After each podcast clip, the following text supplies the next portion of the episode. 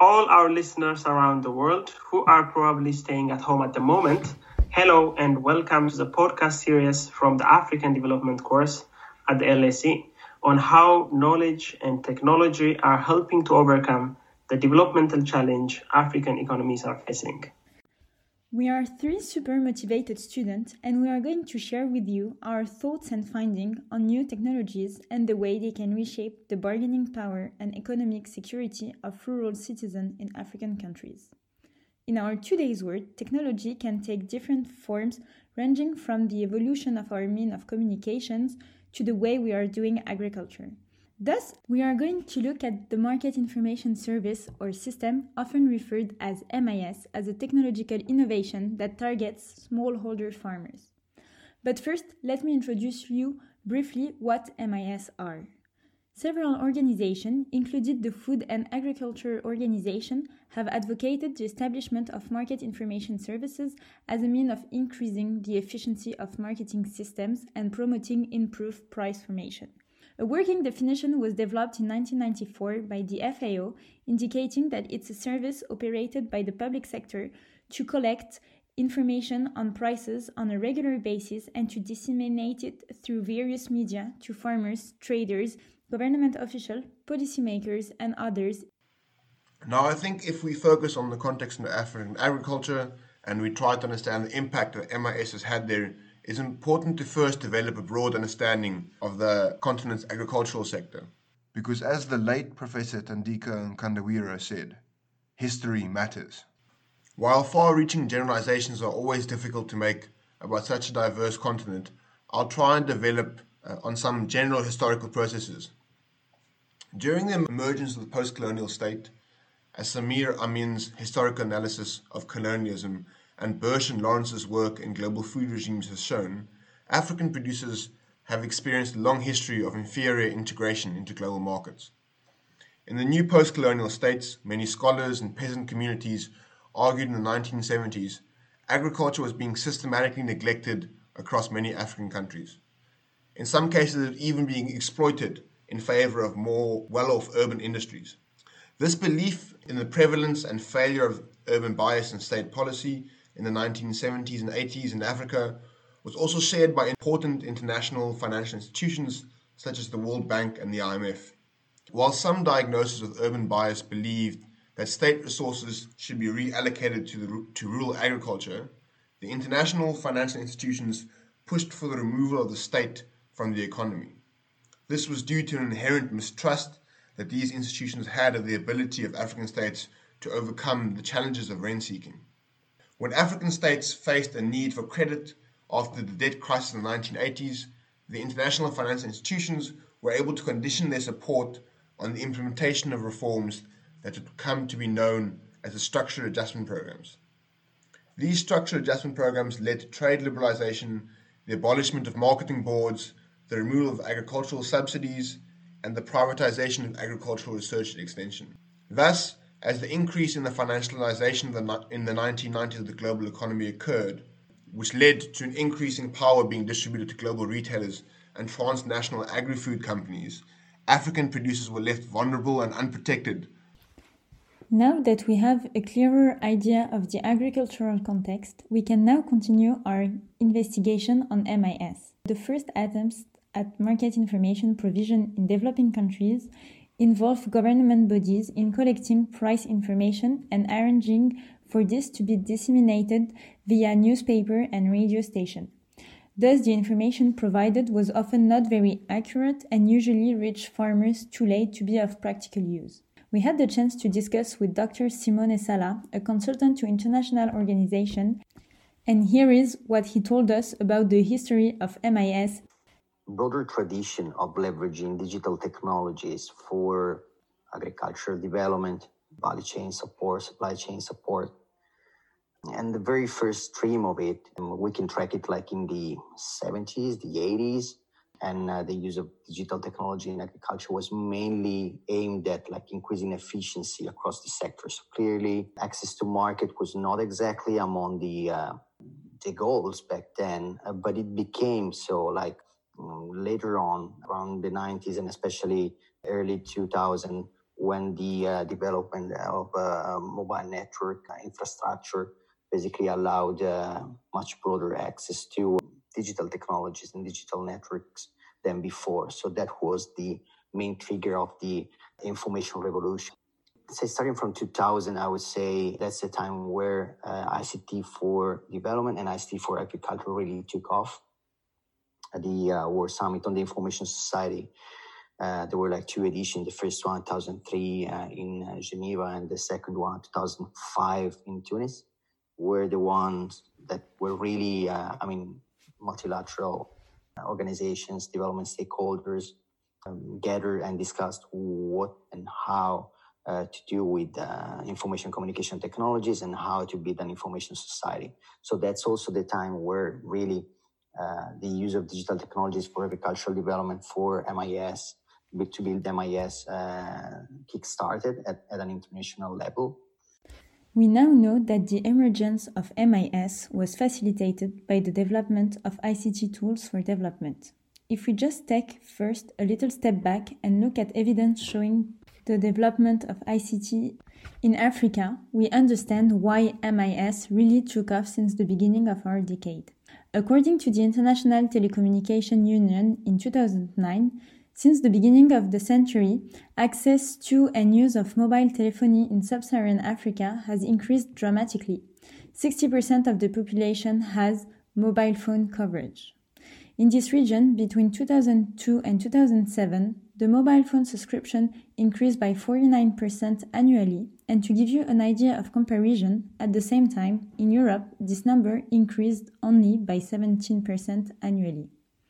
In this regard, at the Connect Africa Summit in two thousand seven, Paul Kagame said, "In ten short years, what was once an object of luxury and privilege, the mobile phone has become a basic necessity in Africa." If we come back to the M I S, we can understand that with the development of I C Ts, M I S are now accessible through mobile phone, and according to the study Challenges in Measuring the Impact of Market Information Systems, M I S are not provided only by government anymore, but the private sector became also a key player. The latter offers the promise of financial sustainability through the sale of information to users, typically through S M S and specialized report. Doctor Sala gives us more information on that issue. The sector itself, let's say, has been uh, growing quite, quite dramatically in, in, in the second decade of this century. So starting from, let's say, two thousand ten, and particularly after two thousand fourteen, the investment in uh, in the sector of uh, I C T for agriculture, including and particularly uh, market information system, really spiked up.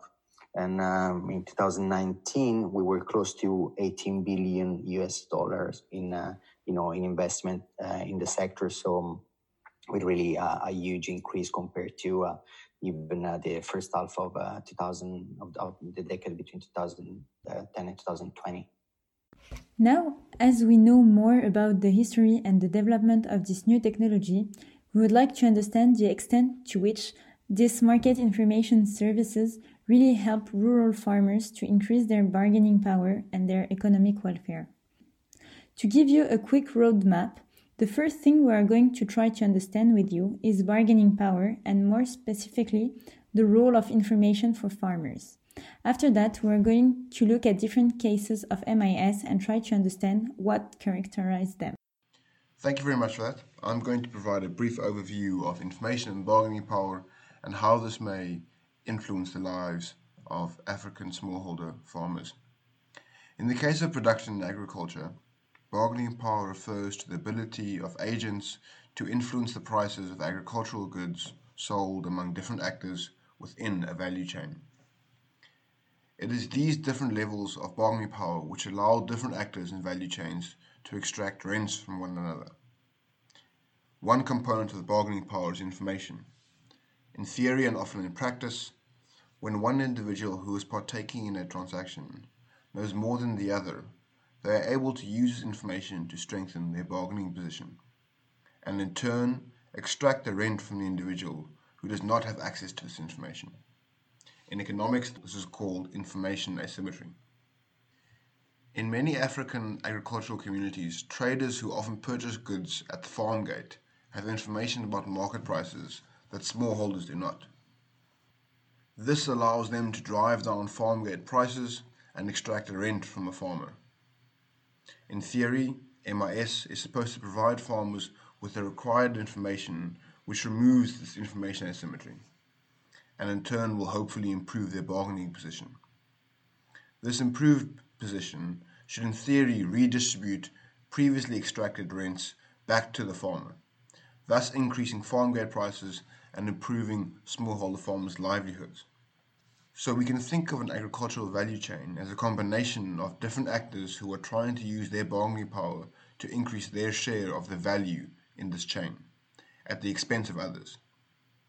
Market information systems are trying to increase the bargaining power of actors at the bottom of the value chain to increase the share that they capture in this chain.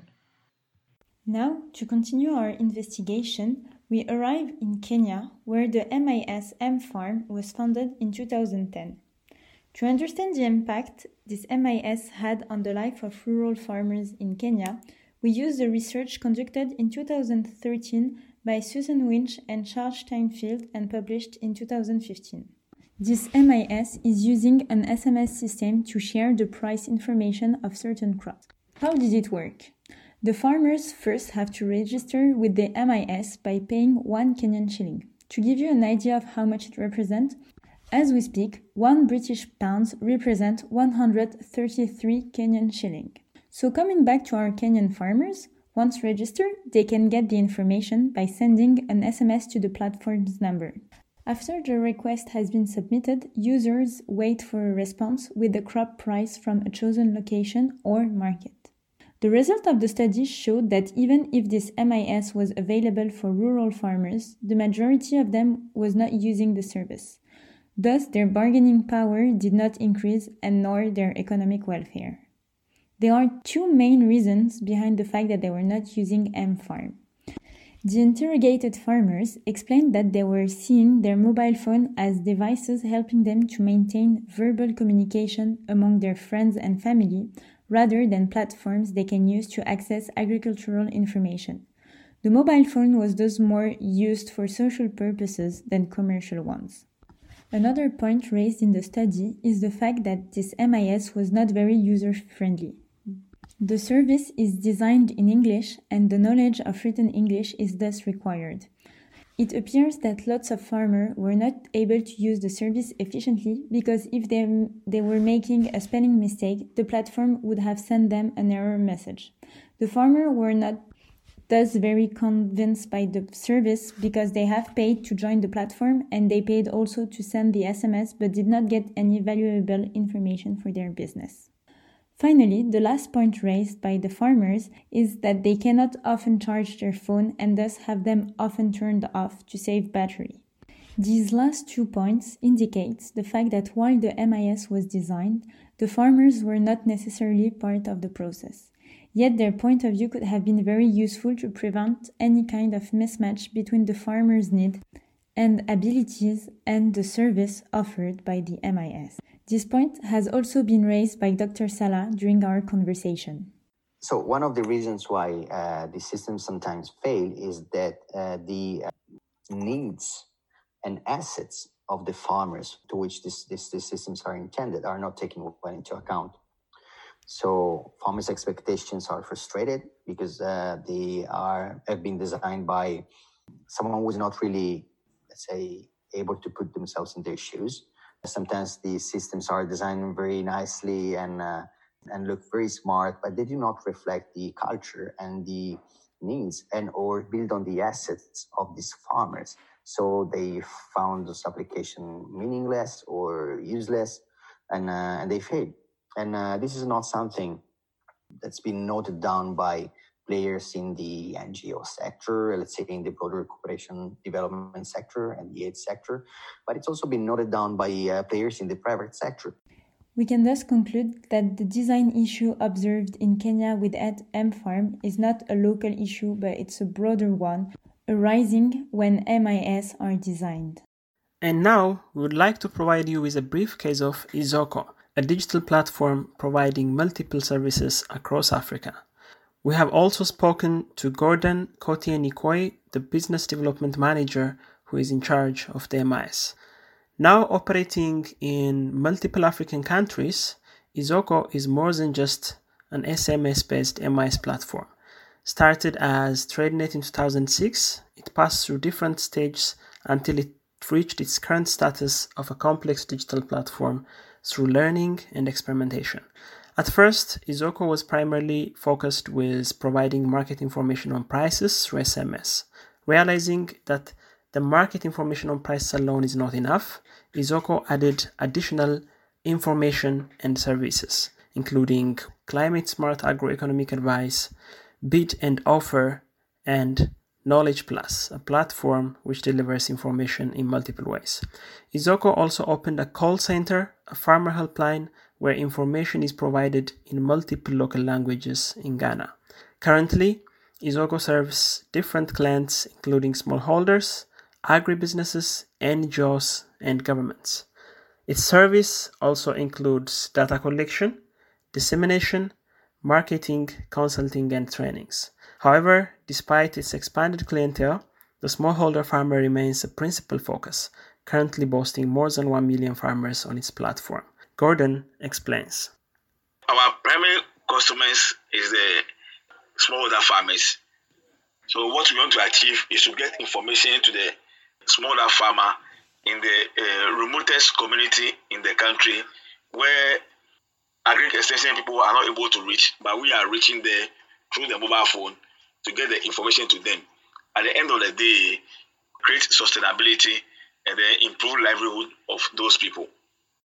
Despite this ambition to create sustainability and improve the livelihood of the people, evaluating the impact of such platforms is a difficult exercise.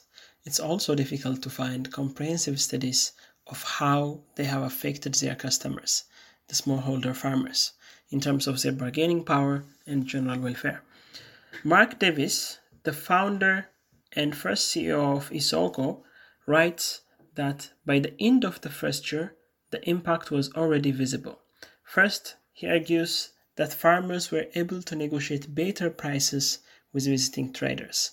The written down nature of the information via S M S meant they not only have the information but also proof, something to bargain with. Second, beyond the farm gate, Davis argues it allowed some farmers to avoid local traders and go to distant markets, again because they were knowledgeable about the market.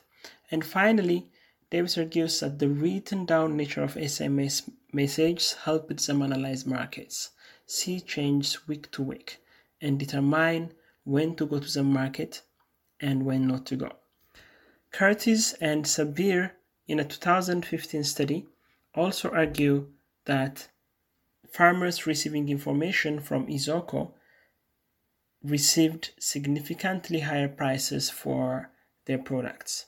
They argue that they received approximately ten percent more for maize and seven percent more for groundnuts compared to those farmers who were not participating in the program. Bartlett, from a two thousand fourteen study, also recognizes that farmers have utilized Esoko to tracking prices and following trends so they know when to sell, knowing price variations between markets, therefore traveling to the best one, and having increased negotiation power, knowing what goods are worth, giving them confidence to bargain or wait for better offers. Esoko also faces several challenges. The first challenge that Davis identifies from the start has been keeping focus. The company, he writes, has been stretched into providing different types of services which might affect its functionality. Additionally, in our interview, Gordon identified three important challenges. The most uh, uh, critical one is finance. In fact, you don't have uh, uh, any uh, financial backing, you, you will not be able to survive because you need to go down there, register the farmers, train them, and then get them the information. So uh, if you don't have funds to go around and do all this uh, is not going to be easy. The other challenge uh, uh, I, I see is also the language. There are so many languages in Ghana. If it, it will be just uh, English, it means you, you only send text messaging and then English, everybody will know. But here's the case, we, even the call center alone is speaking fifteen languages. We need to get fifteen experts to be in the call center. Then the other one is the network connectivity. In some of the rural areas, the connectivity is very bad. So you, if one has to move to a particular area before you can get network to receive the messages. Despite these challenges, Esoko has demonstrated a capacity to learn and adapt, work with different stakeholders, and deepen its services as well as its reach continentally to remain a leading M I S platform. While it is still too early to say that it has succeeded in terms of improving the welfare of rural citizens, the fact that it has stayed in the business for more than a decade and the fact that it now reaches more than a million farmers is a testament to its resilience. We have now come to the end of our investigation, and from our chosen cases and researchers, M I S seems to be a very promising innovation that has evolved a lot, yet in practice it did not really manage to increase dramatically the bargaining power and economic welfare of rural farmers. Lots of progress still have to be done. To me, the main curbs of M I S are on one hand an educational problem, as farmers are not really explained what are the benefits of using such innovations, and on the other hand, the design services do not really fit the farmers' expectation, need, daily constraints and local conditions. The last person we had the chance to discuss with is Nandini Hari Hari Shara, a senior advisor in digital inc- inclusive economy, and she tells us more. You know, the challenges are vast, right? They, they're everything from the very basic access to mobile technology, uh, mobile connectivity in rural areas can be very, very poor. Um, and then, you know, services are usually not tailored for those kinds of geographies and those kinds of individuals. Yet, I truly think that there is hope to have M I S better designed in the coming years because, for instance, the G S M A, which is the Mobile Network Operators Association, designed solution toolkit based on human-centered concepts for mobile network operators and other players in the sector who want to design solutions for farmers to help them to make sure that they were meeting the needs of the beneficiaries. Having access to efficient M I S will increase the economic welfare of rural farmers, but create a virtuous circle and allow them to have access to formal financial system. Here is what Nandini told us about this. To get them to enter the formal financial system, and they have access to other formal financial services beyond just paying for things, um, it can actually improve their resilience. For me, I think we've seen that the goal of M I S and many similar interventions is to address market failures, in particular power asymmetries.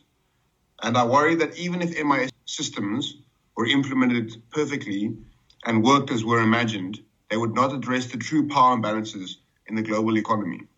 The way that food networks are structured globally, the power to extract rents from the value chain remains with large agri-food businesses.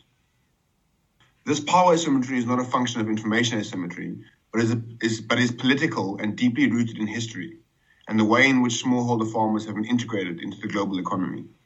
The question is inherently political, and I think that this political question cannot be addressed through technical innovation. The technology is evolving. The service providers are evolving and learning. The Esoko experience tells us that their understanding of the market and the needs of their consumer base, the smallholder farmers, is improving. But they face practical as well as structural challenges. As far as the bargaining power and welfare of rural citizens is concerned, market information and its facilitations through technology is only one determining factor. The welfare of rural citizens is influenced by structural inequalities at the international and local level. It's affected by land policies, social policies, provision of inputs, and environmental factors, among others. Thus, there is no easy fix. M I S can help, but only marginally. As far as how much it's helping the jury is still out.